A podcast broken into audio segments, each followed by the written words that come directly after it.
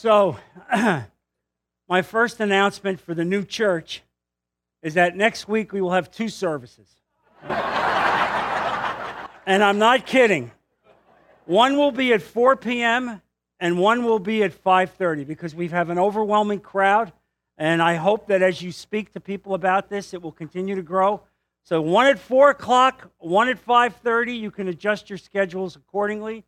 And then within about 2 weeks, I plan to go to the auditorium of Naples High School, which will seat over 600 people.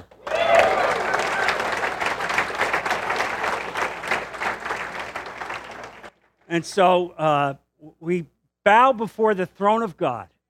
We bow before the throne of God. Let's bow our heads as we ask God to intervene. Lord Jesus, we bow before your throne. We are overwhelmed that on the first night of a new church, so many people would come out because their hearts have been touched, because they hunger to hear your word, because they burn, Lord, to be closer to you. And so, Father, we ask you in every way to honor every word that we say, every thought that we do, Lord. Make it not about us, but about you. Honor yourself, Father, tonight. Take glory to this in everything that we do, as we want nothing more than to advance the gospel of Jesus Christ. With every word that we say, I ask you also to bless these people, so many of whom are hurting, Lord. Hurting. I ask you that you touch them and anoint them, even at this moment. Lord, we put all of this in Jesus' precious name. Amen.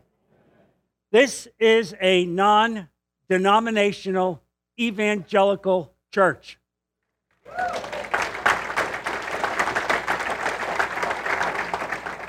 We are unaffiliated with any denomination. You should feel free to bring anybody that you'd like to this church. And one of the things that we want to do as we move forward with this church, I want you to feel free that as we have this church on Sunday evening, that if you choose, you could still go to another church in the morning. If you wanted to do that, I want you to know that. You won't be thrown out of here because you join another church.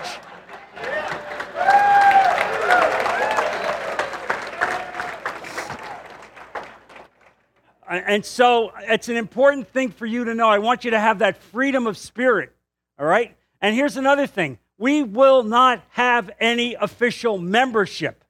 If you come here and attend here, you are affiliated with us. That's all that matters. You understand? That's all that matters. Because the last time I opened the New Testament, I didn't see Jesus opening up a membership book. I don't think I saw it. And so we are going to dedicate ourselves in every way to the simplicity of the gospel of Jesus Christ. We're going to go back and do it the way Jesus did it in New Testament times. We are not going to be involved in politics. We are not going to be involved in political issues. We are going to totally talk about Jesus Christ and the cross and bringing people to the cross.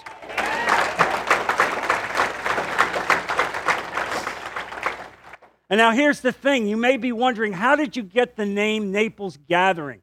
How did that name come about? Well, it came about very simply from a sermon that my son gave 2 weeks ago, talking about that passage in Matthew when Jesus said to Peter, "Who do men say that I am?" And Peter said, "Thou art the Christ, the Son of the living God." And when Peter said that, Jesus said, "Upon this rock," meaning the Messiah of Jesus Christ. "Upon this rock, I shall establish my church." Now, there was no such word in the Greek language at that time, and the gospel was written in Greek by Matthew. There was no such word. The actual word used by Matthew was ekklesia. Ekklesia. Now, I wanted to name the church ekklesia, but I thought people would think it was Greek Orthodox. But I want you to know that the English translation of ekklesia is the gathering. And so you have to understand that. When Jesus established the church, it wasn't based on a rock or a building or bricks or mortar. It was established on the people, the congregation. You are the gathering. All right? You are the gathering. As you look around, this is your church. And I want you to feel comfortable and understand that in every way. And so that is a group of people dedicated to serving the Lord. That's what we are. That's what we aspire for. And so I want to tell you what we stand for. I want to make a covenant with you so that you understand what you're getting when you come here with us. We believe in the simplicity of the gospel of Jesus Christ. Jesus plus nothing else equals salvation. Period. All right? I am uninterested in any discussion about any philosophy that deviates from that. Jesus plus nothing else equals salvation. All we are interested in is advancing the gospel of Jesus Christ. There's no other agenda whatsoever. We are not interested in advancing ourselves. I put my face in the dust before the throne of Christ. It's not about me. It's about him, all right? Really. And that's how we have to lead this church. And so I told you we don't believe in formal membership. You come here, you're members. You come here and you attend, you're part of us. And so our promise to you is to preach every week the Word of God and to teach the Word of God and not to be involved in politics or political issues. As shepherds, as under-shepherds of the Lord, and each and every one of us, including me, are all under shepherds. And you're going to see this message today as it relates to being an under shepherd. We will love you. We will affirm you. We will pray for you. We will anoint you. When necessary, we will baptize those who come here. We will care for you in every way, and periodically, probably once a month, we will have the Lord's Supper right here. All right? Right here. Now, in this place, you can have a difference of opinion with me. I want you to be aware of that. And if you have a difference of opinion with me, you will not be discarded. All right? I want you to act like the Bereans in the New Testament church in Acts 17, where it said, quote, they searched the scriptures themselves to see if what Paul said was true. And that's what I want you to do. If you hear me say something, I want you to check the scriptures, because if I say something that's merely my opinion, you could discard it. But if I say something supported by the gospel of Christ and scriptures, well, that's a different thing. You search the scriptures. You'll be responsible. God gave you an intellect in order for you to say that. And you should not be afraid about having a difference of opinion. Nothing untoward will happen with you in this church.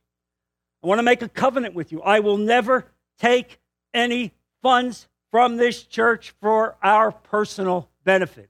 Never. I will not take a salary. I will not take any income to in any way affect what we do in our lives. 100% of the income that will come into this church will be dedicated to the gospel of Jesus Christ. 100%. And that means that we will have a significant mission program. Significant. And we will be putting people together that will head that effort up. Significant. We're going to start with local missions and move on. We are going to be actively involved in promoting missions. And so we believe that you can attend, if you want, another church every Sunday morning. I want to give you that freedom and still come here. You're not going to be handcuffed to us. We don't own your soul. Jesus owns your soul. You understand? So I want you to understand that. And so if you prefer, we can be your primary church. Because I can tell you right now, it's going to be my primary church. And so I want you to be aware of that. No matter what choice you make, we will love you. That is my solemn promise. We will love you. We will care for you. We will affirm you. We will pray for you. If you're sick and in a hospital, we will try to visit you. We will be there every possible way as we try to be the hands and feet of Jesus Christ. We believe in dialogue, not dogma. And now I want to read a quote from that great preacher, Adrian Rogers, which I believe is so appropriate for this service. And this is his quote. It is better to be divided by truth than to be united in error. We have some today who would jettison truth on the altar of cooperation. There is no way to preach truth and be loved by everybody. In the Bible, anybody worth anything had enemies. Amen? All right. And so as we begin the portion of our service, that will be the message, I just want to say another prayer. Bow your head. Lord, please, Father, I ask you that you anoint the words that I'm about to say. Let it be your words inspired by the Holy Spirit to touch our heart. Lord, I bow before your throne, and I ask you that every word come from you. We put this in Jesus' precious name. Amen. You know, as I went around this evening and talked to you and tried to shake every single person's hand, the one thing that came true to me in a profound way, that there is a sense of sorrow. There's a sense of grief. It's almost as if there's been a passing in our lives. And effectively, you have been terribly, terribly disappointed by the local church. All right? It has failed you, and that is a terrible thing to say. All right? And so I want you to know that God knows this. God knows your heart. God knows you're hurting. And so this message tonight is inspired by the Holy Spirit as God reaches out to you in your moment of need right now. And so I want you to understand that, and that God is well aware of the pain that you're suffering. God is well aware of the injustice that you're suffering. And so you need to understand this. You need to know that God is in control. He is in control, and God will lift you up. He will affirm you, and he will bring justice to you in every way. And so the events of these past several weeks have been profound, especially to me. And so as I've prayed to God for the message that he would give me, I want to start really with Acts chapter 20, verse 26. And this is the moment where Paul is preparing to leave the Ephesian church, a place where he had spent several years developing and building it. And now he's got a call to go to Jerusalem. He knows as he goes to Jerusalem, most likely he's going to be imprisoned, and he will be imprisoned. He'll be sent to Rome and spend 2 years in prison there. But he's speaking here to the church. And to me, it's as if he's in this room, and he's speaking to us today. Verse 25, Romans 20, verse 25. I'm sorry, Acts. I have Romans on the mind, right? Acts, forgive me. Now I know that none of you among whom I have gone about preaching the kingdom will ever see me again. Therefore I declare to you today that I am innocent of the blood of all men. For I have not hesitated to proclaim to you the whole will of God. Keep watch over yourselves and all the flock of which the Holy Spirit has made you overseers. Be shepherds of the church of God, which he bought with his own blood. I know that after I leave, savage wolves will come in among you and will not spare the flock. Even from your own number, men will arise and distort the truth in order to draw away disciples after them. So be on your guard. Remember that for 3 years I never stopped warning each of you night and day with tears. Does that sound like modern times? That sound like things that you've suffered? Does that sound like the pain that you've endured? And here it is 2,000 years ago, the greatest evangelist in the history of the world, as he leaves this work in Ephesians, says to the people that remain, be on your guard, protect the flock. Savage wolves will come in, even those among your own number. And that's what God is saying to us today. It's a warning to us to be on our guard, to understand that how precious this thing is that God has given us, what this gift is, this gift from the Lord, and how savage wolves would want to destroy it. And so I want to warn you all and put you on notice that you are all under shepherds, just like I'm an under shepherd. And that means that as we see people that have been abused and discarded and thrown out in every possible way and slandered and libeled, that you go and find them and love them and hug them and tell them that Jesus Christ wants them to be part of his kingdom. I don't care what human beings do.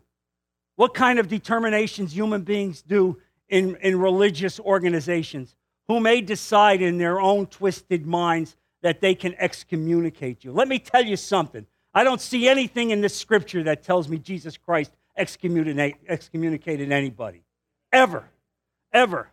All right? The gospel is love. It's affirmation. It's lifting up. That's what we stand for. And we have to stand in the breach and stop these kind of things. We can't let people run roughshod over the will of God. We have to stand up. And sometimes that means you have to take a tack. You may be persecuted.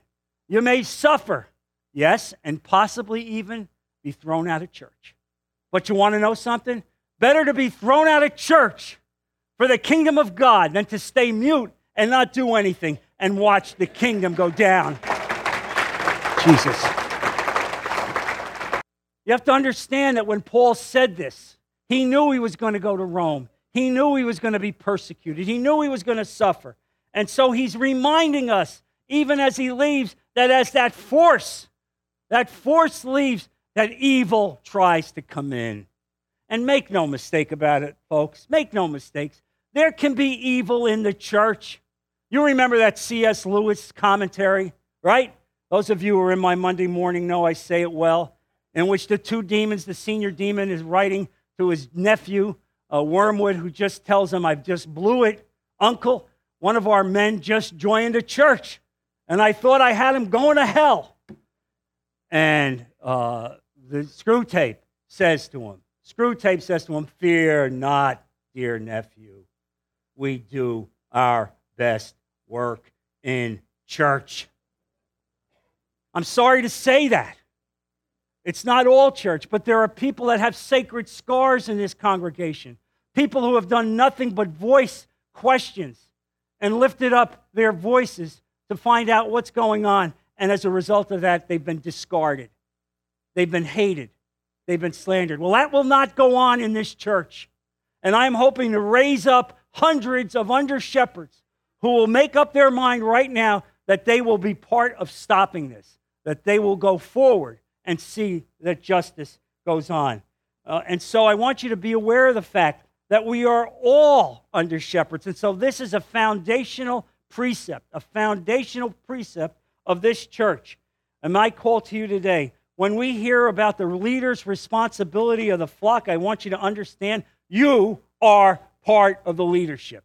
Just because you're sitting in the chair and I'm here in the podium, there's no difference as far as God looks to you, and you have been responsible. And so here's the problem.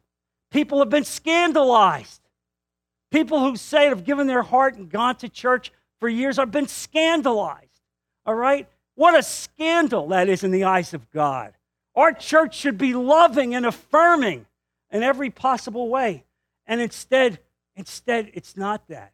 In fact, you know, one of the things that I heard a local leader, and I'll only say local church, I'm not going any further than that, one of the leaders of the local church say one day in reference to people who voice differing opinions, "We will treat them harshly. They will suffer the consequences." Where is that in the gospel of Jesus Christ? I repudiate that. I repudiate that. And before the cross of Christ, and you should as well. I want you also to turn to Ezekiel, if you would. Ezekiel chapter 34. Ezekiel 34, verse 1. "The word of the Lord came to me, Son of man, prophesy against the shepherds of Israel. Prophesy and say to them, this is what the sovereign Lord says. Woe to the shepherds of Israel, who only take care of themselves. Should not shepherds take care of the flock? You eat the curds, clothe yourselves with the wool, and slaughter the choice animals, but you do not take care of the flock. You have not strengthened the weak, or healed the sick, or bound up the injured. You have not brought back the strays, or searched for the lost. You have ruled them harshly and brutally, so they were scattered because there was no shepherd. And when they were scattered, they became food for all the wild animals. My sheep wandered all over the mountains and on every high hill. They were scattered over the whole earth, and no one searched or looked for them. Therefore, you shepherds, hear the word of the Lord. As surely as I live, declares the sovereign Lord, because my flock lacks a shepherd, and so has been plundered, and has been become food for the wild animals, and because my shepherds did not search for my flock, but cared for themselves rather than my flock. Therefore, O shepherds, hear the word of the Lord. This is what the sovereign God says, I am against the shepherds, and I will hold them accountable for my flock. I will remove them from tending the flock, so that the shepherds can no longer feed themselves. I will rescue my flock from their mouths, and it will no longer be food for them. Understand how God looks at his sheep. This is his church. You are his people. He repudiates you being treated harshly. He wants you to be loved and affirmed. And if those who are your leaders and so-called shepherds fail in that regard, God will remove them. It will be a serious justice and judgment. You don't even want to think about it. And then look at verse 16. I will search for the lost and bring back the strays. I will bind up the injured and strengthen the weak, but the sleek and the strong I will destroy. I will shepherd the flock with justice. That's what God cares for. He cares for love and affirmation and justice.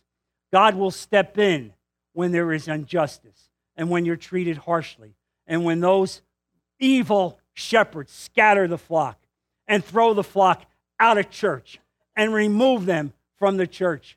In fact, some of the flock were not only just removed from church, they were told never to set foot on church property again. Have mercy on them, Lord. Have mercy on them. These are your people. These are your sheep. That's why this message to me is so profound. I want you also to turn to 2 Timothy chapter 3, understanding about these last days, because clearly as I look at this, as I see churches fail in their responsibility to being shepherds, I recognize that we are teetering towards the last days. And so look, if you would, at 2 Timothy chapter 3, verse 1. But mark this, there will be terrible times in the last days. People will be lovers of themselves, lovers of money, boastful, proud, abusive, disobedient to their parents, ungrateful, unholy, without love, unforgiving, slanderous, without self-control, brutal, not lovers of the good, treacherous, rash, conceited, lovers of pleasure rather than lovers of God, having a form of godliness, but denying its power. Have nothing to do with them. You know what it means when it says having a form of godliness? It means that within your midst, even to the extent that some may pose as leaders, they appear to be godly. You understand? They appear to be godly, but when you drill down and you look at the fruit of the Spirit, it's non-existent. And that's the warning here. That's what's happening. Have a form of godliness. But Lord Jesus, we don't want a form of godliness, Father. We want to be pure before your throne. We want to be solid before your throne. We don't want a form of godliness. We want to be in every possible way consistent with how you want us to live. And so what we recognize here, their actions will give them away. Their actions will give them away as they act with hatred and injustice and harshness and persecution and inflict suffering. You will know who they are. And so God could not be more clear. He is protecting you by separating you from these kinds of people. You need to be aware of this. And so the promise of God goes across eternity as it relates to us and our church here. And we hear from our one and only shepherd that he loves us and cares for us in the most profound way. Turn, if you would, to Acts chapter 18. Acts 18, verse 9. And let me set this up for you. This is Paul in Corinth. He's being persecuted. He's being threatened with prison. He's been beaten. He's been stoned. They abuse him. They slander him. They libel him. And so this is a human being. He's just like you. He's just like me. We hurt. We can say we're unaffected, but we're hurt. We're in pain. I know you hurt right now. I know you're in pain. It's as if you're looking at a funeral, and you never expected this kind of thing to happen. But I want you to see what God says to this brother who is despairing and not knowing what his message should be. Verse 9, one night the Lord spoke to Paul in a vision. Do not be afraid. Keep on speaking. Do not be silent, for I am with you, and no one is going to attack you and harm you, because I have many people in this city. Can I get an amen? I want you to understand, did you ever think that you would come out Sunday night and be surrounded by hundreds of people? There's probably 350 people in this room right now. Did you have any idea that there were so many other people who were hurting and hungered to be together and serve the Lord and walk with justice? You had no idea, but this is God's message to you. Look around, folks. This is your church.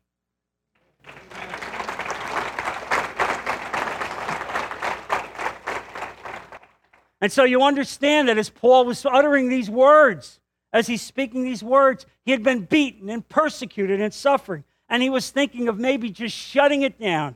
And God tells him, keep on speaking. Keep on speaking. Every single one of you, keep on speaking. Do not stop. Lift up the cross of Christ. Stand for justice. Caress the sheep. Love them. Affirm them. Tell them that you want to be part of their lives in everything you do. And that's going to be the essence of what we do in this church. That will be the essence. And so God is speaking to us today, right here, 2,000 years later. Now turn to Jeremiah chapter 23. I'm going to give your Bible a workout. All right? I'm going to give your Bible a workout.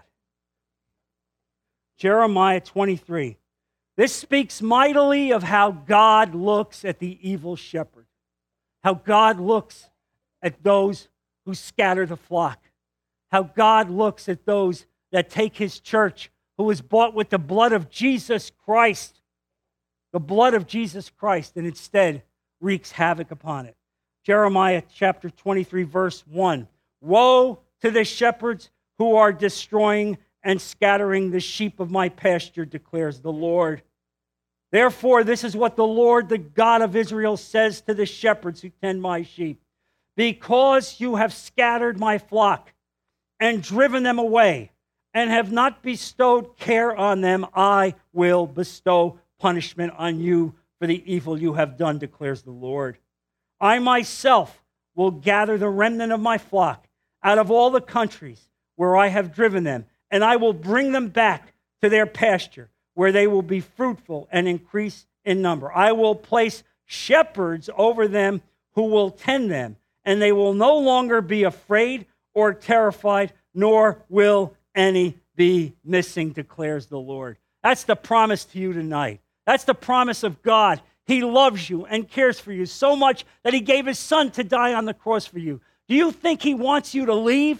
Do you think he wants you to be scattered? Do you think he wants you to be scandalized? Do you think he wants you to be suffering? Do you think he wants you to suffer the indignities of being thrown out of a church because you did nothing more than speak your voice? Let me tell you something. God could not be clearer. The evil shepherds will be punished. They'll be punished.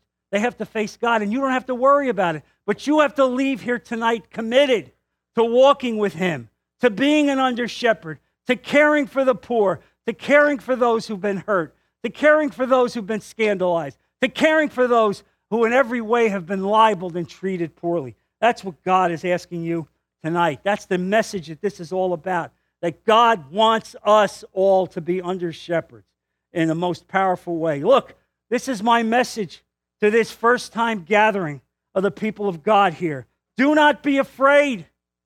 Speak out. Speak the truth. Shepherd those that need to be loved. Give the word of God to those who need to be affirmed, for he's with us. He walks with us in every possible way These words speak mightily to me today on the first day of this new church. Let's draw a line in the sand. Let's say this is where we stand. We will walk here and we will not put up with anything else. We will not go for injustice. We will shepherd the weak. We will shepherd the hurting. We will reach out. When we see injustice, we will speak out. When we see the things of God blasphemed, we will speak out. When we see the people of God threatened and thrown out of what should have been godly assemblies, we will speak out. We will not let evil triumph. We are all under shepherds to him, and he walks with us in every possible way. Do not be afraid, church. He is with you in every way. And so, as I bring this message to a close, I want you to turn to Romans chapter 8. Romans chapter 8, verse 35. Who shall separate us from the love of Christ? Shall trouble or hardship or persecution or famine or nakedness or danger or sword? As it is written, for your sake we face death all day long. We are considered as sheep to be slaughtered. No, in all these things we are more than conquerors through him who loved us.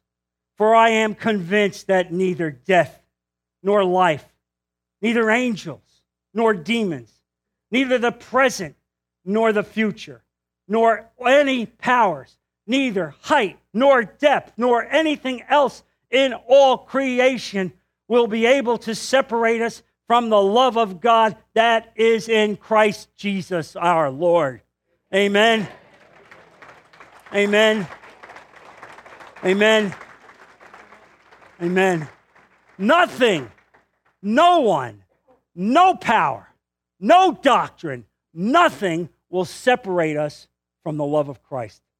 Let's close in prayer. Lord Jesus, I thank you for this message, Father. I thank you for the presence of the Holy Spirit that's throughout this room. Lord, I ask you that this message resonate in the heart of our people, that it grow and it continue to bring them closer to you, Lord. I ask you also that those who are hurting and are in pain and in suffering, to be anointed, Father. Be anointed and have the pain removed, to let them know that you are the one and only God. You created us, and nothing, no power can ever separate us from you, Father. We thank you for this congregation. I thank you for the blessings of being able to have this church. Lord, I ask you as we go forward each week, week to week, be with us and support us and lift it up. Father, we put all of this in the precious name of Jesus Christ. Amen. And you are dismissed. Amen.